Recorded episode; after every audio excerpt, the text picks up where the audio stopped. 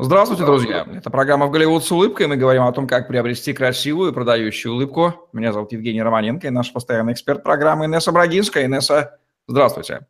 Здравствуйте, Евгений. Здравствуйте, зрители.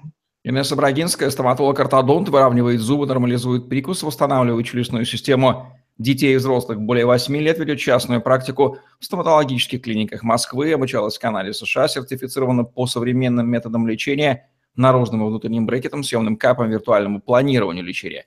Свыше 500 пациентов своей помощью уже имеют красивую, здоровую, продающую улыбку. Личные доходы и расходы нашего стоматолога – очень интересная тема, потому что мы понимаем, что перетекают они к нему где-то из нашего кармана в том числе. Поговорим сегодня об этой щепетильной и деликатной теме, что о ней нам нужно знать. Вот один стоматолог ездит на метро, а другой на Бентли. Стоит ли, о чем это говорит, и стоит ли этим хвастаться, и каких больше любят стоматологов, которые демонстративно потребляют или скромненько себя ведут? Я думаю, что, конечно же, все любят бедных и несчастных. У нас такая страна, и у нас такой менталитет. А, считается, что если ты хороший специалист, ты скромный и бедный, это великолепно. Это добавляет тебе бонусов, очков, доверия и прочее. Если ты, скажем так, хороший специалист, но при этом ты очень богатый, ты ездишь действительно на Бентли, то тогда это вызывает а, ощущение того, что, ну, конечно, ну, почему ты не будешь хорошим специалистом, у тебя есть деньги, у тебя есть машина, мы же тебе платим, и что живешь. Я даже расскажу одну такую историю интересную. Мне не говорила коллега, которая, когда приехала в клинику, припарковалась на достаточно дорогой машине, достаточно дорогой машине, не буду уж называть марку. И первый ее пациент, который был в этот день, он у нее уже был на приеме, и как раз дело шло к составлению плана лечения, отказался дальше лечиться. Я не говорю о том, что он сказал «нет», она его не видела, потому что он а, видел, на чем она приехала. И вот здесь, мне кажется, очень классный, на самом деле, отбор, скажем так, а, кому нравится, что ты богатый и умный, это прекрасно. Кому не нравится, то, соответственно, они идут к другой категории, о которой мы тоже говорили сейчас. Почему два имплантолога или два протезиста из одного вуза зарабатывают по-разному? Два специалиста действительно могут зарабатывать по-разному, и даже миллион таких специалистов каждый будет зарабатывать по-разному, или среди них можно выделить другие вот как бы подкатегории, кто как будет зарабатывать. Многое зависит от многого. А, я бы сказала, что профессия, которую мы, а, которую мы получаем стоматолога, она же разделяется под разные подкатегории. Те же имплантологи, ортопеды, о которых вы сказали, как и протезисты, а, терапевты, которые лечат зубы, специалисты, занимающиеся пародонтом, это пародонтологи, ну и так далее, челюстно-лицевые хирурги, само собой, стоматологи детского возраста и прочее. Самые прибыльные специальности – это те же специальности, где доктора делают и ставят импланты, те, которые протезируют, ставят коронки, виниры и прочее, прочее. И, наверное, я бы сказала, челюстно-лицевые хирурги. Вот это три специальности, которые действительно являются максимально прибыльными. Но опять-таки а, несколько имплантологов, несколько пародонтологов или несколько там протезистов будут зарабатывать по-разному. А, зависит это от многих-многих факторов что больше это, наверное, зависит не только от самооценки, но, конечно же, и от стажа работы, и от времени, в которое доктор начал развиваться и попадать, и от планки ценовой категории, которую он для себя ставит. Наверное, самый важный фактор – это а, тот, который задает каждый доктор себе. Сколько я хочу стоить? Сколько я хочу получать в час? Сколько я хочу получать за эту работу? И когда он постоянно задает себе этот вопрос, периодически цены в ходе всей своей жизни до какого-то уровня, и он его устраивает, либо, соответственно, плывет вот как бы по какому-то течению и придерживается какой-то вот средней ценовой категории, либо э, категории эконом-класса. Что определяет уровень заработка? Профессионализм или завышенная самооценка и соответствующий прескурант? Я бы сказала, что все определяет уровень заработка и самооценка собственная, и уровень профессионализма, и качество образования, и в какой-то степени менталитет того вуза, в который обучался специалист, потому что каждый вуз несет как бы свою энергетику и несет свою мысль. Они отличаются постоянной коммерческой темой, и все стоматологи туда попадающие, начинающие обучаться, это изначально стоматологи, которые все, что связано с зубами, переводят так или иначе в цифры. С одной стороны, это неплохо, потому что Москва живет в ритме финансовой, скажем так, а, картинки, то есть все переходит в цифровые эквиваленты. Но в то же время это не означает, что каждый доктор, который а, ставит перед собой высокую ценовую планку и зарабатывает хорошо, он не является хорошим специалистом, и его можно назвать на букву «М». Здесь каждый выбирает сам по себе. Я считаю, что каждому доктору соответствует а, своя категория пациентов. А, скажем так, богатые пациенты, богатые клиенты, они ходят к доктору богатому, а бедные клиенты, скажем так, они ходят к бедному, средняя категория пациентов, они ходят к среднему специалисту со средними ценами, как правило. Редко бывают перепады, что, например, пациент достаточно финансово состоятельный, а, выбирать себе эконом уровня клинику или врача, или же среднюю категорию. А, это говорит о том, что он либо жадный, либо у него он не ценит зубы, и, скажем так, улыбка для него на каком-то энном плане. В Европе дантист учится до 30 лет, только к 35 годам начинает зарабатывать деньги. Что вы думаете по поводу таких вот временных возрастных рамок? Да, я очень люблю европейскую систему образования, и мне безумно жалко, что а, я, наверное, не училась там изначально, потому что и американский подход, и европейский подход.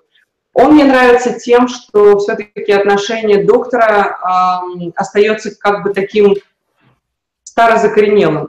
Они не переводят ничего в цифры и деньги.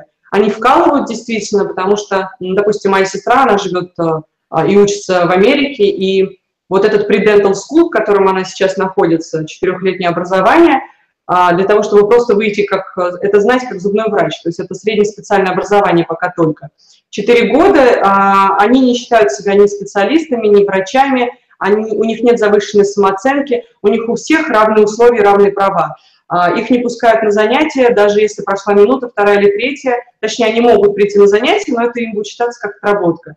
Мне нравится эта жесткая система, потому что я думаю, что, скажем так, а, лучше пусть это будет достаточно вот такой жесткий уровень и жесткий отбор, где кто-то либо сломается и уйдет с этой профессии, либо останется и будет дальше продолжать учиться и развиваться. Тогда не будет этих звездностей, тогда не будет такого выраженного отношения к себе как к блатному, скажем так, студенту или к блатному а, человеку, потому что в Европе, как правило, учатся на медиков те, кто имеет династию специалистов из этой же серии из того же рода или породы.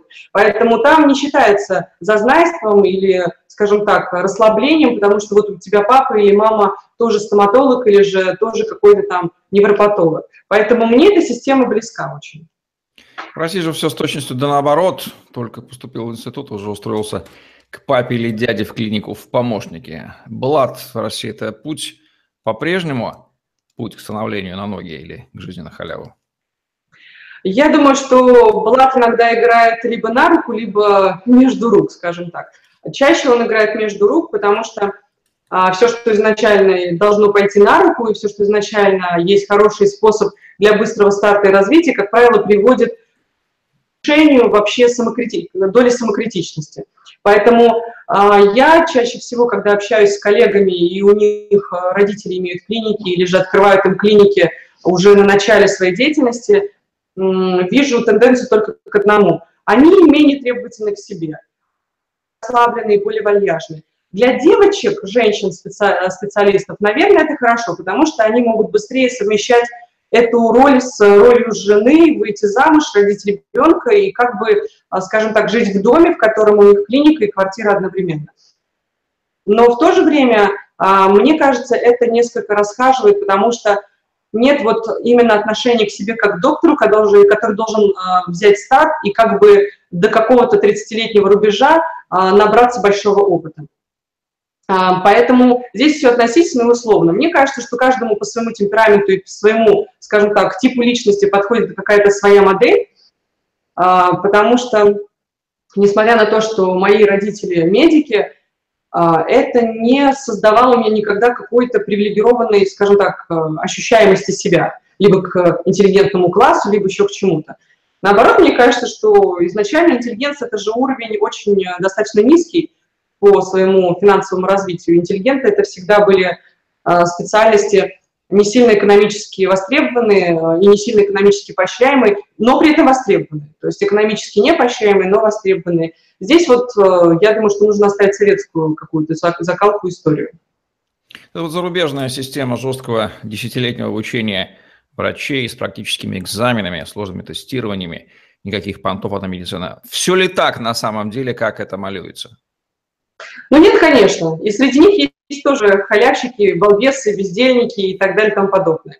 А, например, некоторые мои коллеги, которые уехали потом дальше развиваться и обучаться за границу, они рассказывают разные истории. Кто-то говорит, что нет, ты знаешь, у нас это образование было лучше. Кто-то говорит, ой, ты знаешь, здесь очень тяжело. Кто-то говорит, боже, как же сложно, сколько нюансов, сколько какой-то бюрократии. И все это так эм, конкретно, постоянно, тотально, и тебя захватывает полностью. У тебя нет времени больше ни на что. А, поэтому здесь, мне кажется, кто куда попадает, тот то и получает. Поэтому та же самая Европа, та же самая Америка, ее нужно изучать и смотреть город, какой-то скажем так, район, область, э, не знаю, и другая местность. То есть везде свои, свои моменты. У меня обе сестры учились, э, продолжали обучаться за границей, и у обеих одинаковое мнение по поводу образования. Но это не значит, что если бы я поехала туда и стала бы учиться, у меня было бы такое же мнение, потому что если я попаду в третий регион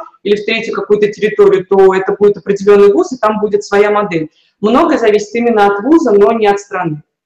Отечественное образование. Верно ли, что оно направлено на поверхностные знания, и, выйдя из институтов, наши врачи едва умеют лечить?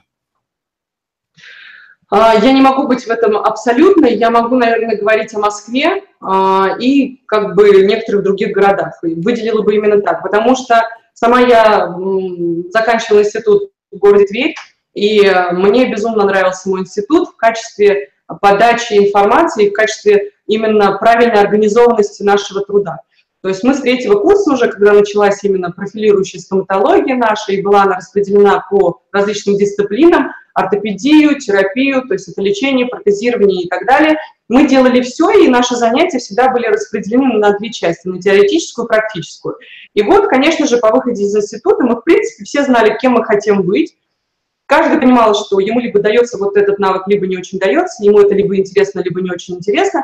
И у нас не было сомнений, кто куда пойдет. Кто-то пошел в интернатуру, кто-то в ординатуру, кто-то пошел учиться на хирурга, кто-то на ортопеда, я пошла на ортодонт и так далее. Почему? Потому что у нас был выбор, и у нас было не только теоретическое понимание картины, мы не просто читали книжки, но мы уже лечили зубы, мы уже ковырялись в каналах, мы уже удаляли эти зубы, мы уже, соответственно, были в стационарах, коронки. Да, их же изготавливали те же самые старые штампованные коронки, но у нас уже было представление, нравится, не нравится, хочется, не хочется, неважно, какую то оценку получаешь. И это здорово.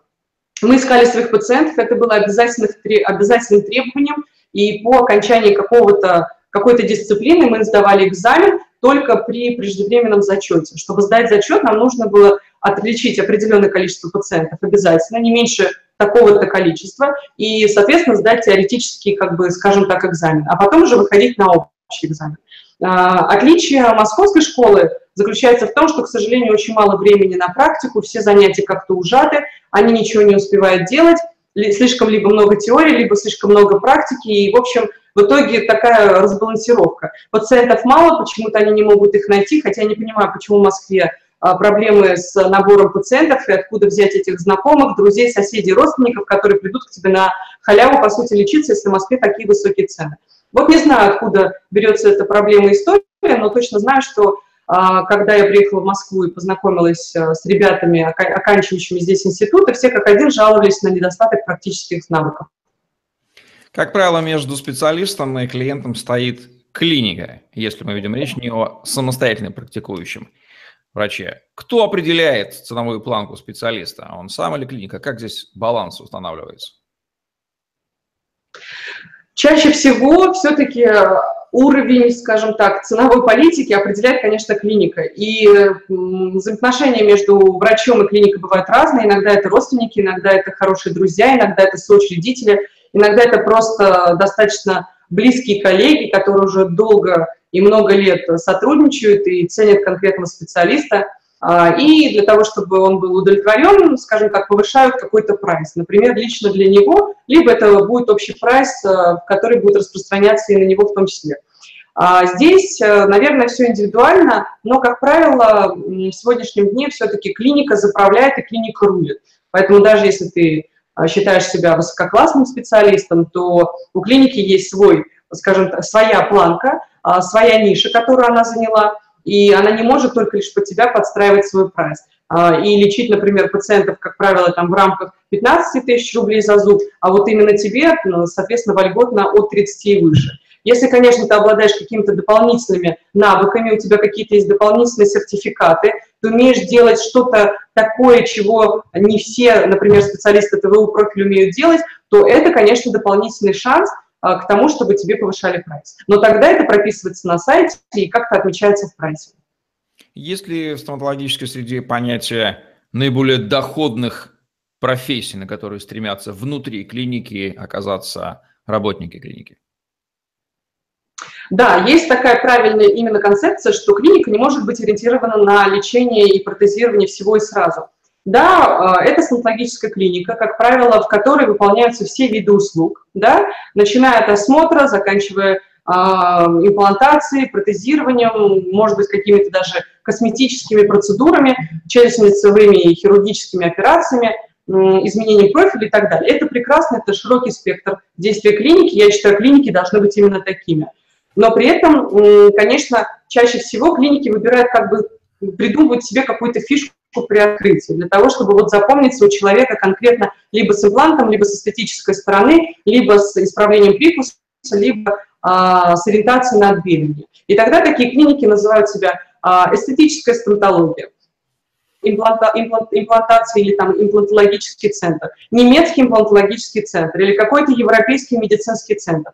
То есть направленность, вот это вот звучание, хочется, чтобы было на слуху у всех и как-то вот, чтобы они под какой-то маркой запомнились. Но мне кажется, это все делается только для бренда, и не всегда несет действительно тот смысл, который задается в названии. Поэтому тут не стоит, э, скажем так, вестись на фантик. Понятно, что низкооплачиваемый специалист вряд ли будет хорошим профессионалом, но очевидно также то, что богатый стоматолог с высоким уровнем потребления совершенно не будет компенсироваться профессионализмом. Это тоже может быть. По вашему мнению, какой из этих двух субъективных вариантов все-таки лучше? Я бы, наверное, на какой-то период жизни, в конкретный период времени жизни выбрала себе того специалиста, который соответствует моему финансовому уровню и мировоззрению. Если я живу богато, а, езжу на хорошей машине, у меня много денег, а, я хочу себе поставить максимально красивые зубы, сделать шикарную улыбку, то тогда, конечно, я в это вложу определенную сумму денег и буду искать себе специалиста того же уровня и круга, а, и клинику в том числе. А, я не поеду куда-то на конец города, я поеду в центр Москвы, сэкономлю на это время, либо вообще это сделаю за границей, например. А, то есть каждому свой кошелек и свой вообще уровень. Конечно, я нахожусь в ситуации иной, мне нужно сэкономить денег, мне нужно вылечить зуб какой-то, но при этом финансово сейчас я не могу потянуть более такой-то суммы, то буду искать себе доктора или же буду ходить к тому доктору, например, к которому ходил и который меня финансово устраивает. То есть здесь каждый должен выбирать по себе, не прыгать, может быть, выше головы, но при этом и не опускаться чересчур. Мужчины или женщины-врачи чаще добиваются карьерных высот в зубной профессии? Я бы сказала, что смотря какой сфере стоматологии мы говорим. Если мы говорим о мужских, скажем так, профессиях, это а, имплантологи, это челюстно-лицевые хирурги, это ортопеды, то, как правило, конечно же, высот достигают мужчины, потому что их там больше. А, в эту среду и в эту сферу идут, конечно же, в основном а, именно мужчины. Это хирурги, ортопеды и так далее. Если мы говорим о женских профессиях, это пародонтология, например, это лечение десен, это ортодонтия, исправление прикуса, это лечение слизистой оболочки полости рта, это тоже женщины. А, или же это лечение каналов, а, лечение кариесов зубов, а, постановки пломб и так далее. Это, как правило, женские специальности, и в них больше женщин. Поэтому тут, конечно, среди, скажем так, конкуренции ты находишься среди своих же. Женщина среди женщин, мужчина среди мужчин. Но, в принципе, стоматология – это, мне кажется, а не совсем мужская работа и не совсем женская. Мне кажется, это что-то нечто среднего рода и среднего пола, потому что и здесь есть и мужское, и здесь есть женское в каждой из этих а, разновидностей. Поэтому каждый может себя реализовать. Наверное, поэтому в институтах а, очень много и женщин, и мужчин. С точки зрения бизнес-модели, пациент может иметь дело с двумя типами стоматологов. Собственником бизнеса, работающим сам на себя, и наемным сотрудником в стоматологической клинике, работающим на клинику. У обоих ситуаций есть плюсы и минусы. В первом случае человек, конечно же, гибок по ценам, но несет кучу других задач и других расходов. Во втором случае человек не связан, не болит голова ни за что другое, но он связан с ценовой политикой, клиника может заставлять его продавать более дорогие услуги. Почему? Кстати, из второго частенько специалисты не выдерживают и уходят в собственный бизнес. Известна такая тенденция. С этой точки зрения пациенту нужно ли задумываться о такой вот глубокой экономике и к кому все-таки предпочесть идти зубы? Я здесь, э, к сожалению, не смогу дать какого-то конкретного ответа, потому что мне кажется, что пусть каждый выбирает для себя, как он хочет и как ему больше нравится. Я знаю, что есть категория людей, которые не любят ходить к хозяевам клиник, принципиально, потому что вот как раз-таки учитывают все эти факторы, что доктор, который тебя принимает, у него нет такого количества времени развиваться, там, обучаться или еще что-то, он думает о деньгах, он все переводит в деньги, это его бизнес. Есть категория пациентов, которые, наоборот, очень любят лечиться у тех докторов, которые работают на себя, в клинике или, или арендуют этот кабинет, или еще что-то, находятся в соучредительстве, или которые являются главными врачами клиники, могут себе позволить больше, чем рядовой специалист в этой же клинике. Поэтому тут очень все своеобразно и относительно. Если мы говорим о том, например, кого бы выбрала я, наверное, для меня не имело бы никакого значения, пойду ли я к владельцу клиники, либо к штатному доктору, потому что я вижу человека в человеке, я вижу э, в специалисте человека и того же профессионала. Тут э, все относительно и все своеобразно. С одной стороны, вроде бы организатор своего бизнеса, этот доктор должен быть наиболее направлен на то, чтобы удовлетворить Э, твои пожелания и удовлетворить результат. То есть он будет стараться, потому что это его бизнес, на нем слишком много э, ставок сделано. Если мы говорим о докторе, который работает на себя, он точно так же заинтересован в том, чтобы у него создалась своя клиентская база, и вы привели или порекомендовали а, его в качестве хорошего специалиста для своих друзей, знакомых и близких. Поэтому тут все зависит только от мышления доктора. И она вряд ли будет меняться с течением жизни. Если, доктор, э, если доктором движет коммерческая цели коммерческие только момент, то э, он будет двигать им всю жизнь.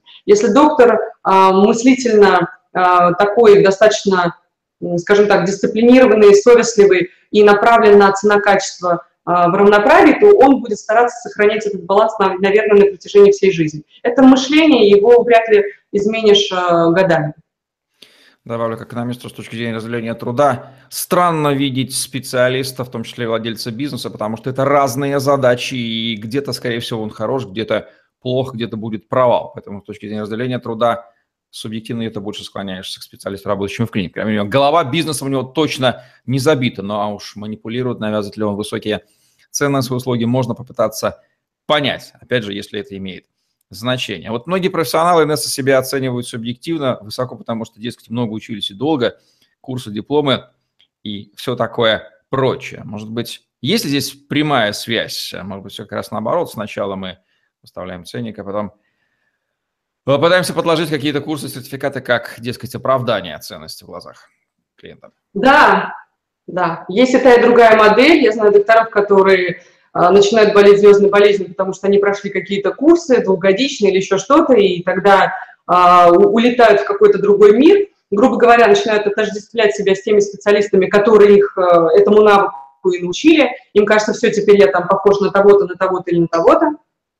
А если мы говорим о докторах, которые наоборот, скажем так, зарабатывают деньги для того, чтобы дойти до этого уровня и помочь себе и получить от этого кайф, удовольствие, это их некоторые а, мечта, некоторая цель жизни была на протяжении какого-то времени, то это другая категория людей. Тут э, все, мне кажется, очень прозрачно, всегда понятно. А, пафосный доктор, он виден сразу. Доктор, который делает акцент на том, где он обучался и рассказывает об этом, этим кичится, это тоже виден доктор сразу. Для меня, наверное, нет никакого особенного приоритета. Для меня важно качество того знания, которое я получила на моменте. Поеду ли я куда-то там, не знаю, в Сингапур, или буду ли я где-то находиться в Подмосковье или же в той же Москве, и какой это будет отель, в котором я получу образование, кто будет лектором. Мне не, не играть никакой роли. Я видела обалденно классных специалистов, которые помогают нам развиваться и обучаться, при этом без каких-то закидонов звездности. Я очень люблю немцев как докторов и итальянцев как специалистов в этом плане. Они скромные, очень-очень скромные, и это, боже, это прекрасный такой вот момент шика, который может быть. Я вот у них э, этому учусь и всегда отмечаю эти моменты. Кто-то размышляет иначе, сколько доктор зарабатывает, ездит на Феррари, как он этого добился и получил, идет по этой дороге. То есть тут э, воля каждого. В конце концов, доктор может и кредит взять и купить на это все. Не надо. Об этом тоже не нужно забывать, когда оцениваешь его уровень потребления. Ну и напоследок, нас выгодно ли быть стоматологом в Европе и в России? А, конечно, выгоднее стоматологом быть в Европе. Если ты обучился в Европе, и ты знаешь всю эту систему, и как бы вступил на эту дорогу сразу же. Если мы говорим об, скажем так, выгоде быть стоматологом в России или в Москве, это разные вообще тенденции, потому что стоматолог, который живет в Москве, стоматолог, который живет а, в другом каком-либо городе и даже Питере, это абсолютно разная ценовая категория и планка. Выше какого-то потолка не прыгнешь, если не заведешь свой бизнес. Вообще, в принципе, нужно сказать о том, что я практически не знаю докторов, которые живут очень хорошо и при этом а, работают на кого-либо. Я чаще всего сталкиваюсь с тем, что доктор начинает дышать свободно и жить э, очень преуспевающе только в случае, если он открывает свой бизнес. Но я точно так же знаю и провальные истории, когда доктора зарабатывали, будучи наемниками, очень хорошо, и, открыв свой бизнес, э, потеряли те деньги, которые зарабатывали для своего бизнеса. Зависит от того, какой категории подходит сам человек. Он либо исполнитель, либо он все-таки э, врожденный бизнесмен и врожденный лидер в этом качестве, и все равно его дорога приведет к тому, к чему приведет. Поэтому быть стоматологом, скажем так, это должно быть призванием. А насколько ты будешь зарабатывать много или мало, это зависит напрямую и от тебя, и от каких-то обстоятельств, смотря кто каким целью. Поэтому я бы сказала, что, конечно же, стоматологи в России зарабатывают мало и зарабатывают плохо, и это действительно тяжелый труд. У нас отношение к стоматологам ужасное, действительно ужасное, оно не меняется, и я думаю, что в скором времени не поменяется. Поэтому, наверное, в Европе э, это лучше. Если стоматолог в душе предприниматель, как долго он останется стоматологом? Не перевысит ли предпринимательская жилка рано или поздно, и не уйдет ли он полностью в бизнес? Уведет однозначно, потому что жилка предпринимателя, она всегда а, приводит к тому, что эта жилка не дает тебе спать и все время говорит о том, что тот процент, который ты получаешь, и те деньги, которые ты заработал в клинике, это не только твои деньги, большую часть ты отдаешь а, своему руководителю или же а, бизнесмену, который открыл этот бизнес и является собственником. И это постоянно гнетет таких людей, и они в итоге уходят из такого сектора либо в арендное дело, либо открывают свой центр. Я не вижу, как правило, предпринимателей, точнее, предприимчивых людей, но которые в итоге не доходят до собственного дела. Наверное, должны измениться какие-то условия для того, чтобы они перестали так думать. Тот же кризис или еще какой-то фактор, а, или кредит, или еще что-то. А, то есть риск, насколько вот он это будет делать или не будет этим рисковать. Но, как правило, я вижу всегда только одну картину. Если ты а, все-таки предприимчивый, то ты уходишь в свое дело рано или поздно. Итак, в хитросплетениях стоматологического бизнеса, дабы понимать, за что мы плачем, а за что переплачиваем, тоже неплохо бы пациентам разбираться. Очень много интересных нюансов. Все, конечно, мы не разберем, но базовые принципы сегодня мы осознали. Все благодаря Инессе Брагинской в программе «В Голливуд с улыбкой». Ставьте лайк, подписывайтесь на YouTube-канал. В других выпусках Инесса массу чего интересного рассказывает про ваши зубки, поэтому красивых вам здоровых продающих улыбок. До новых встреч. До свидания, до новых встреч.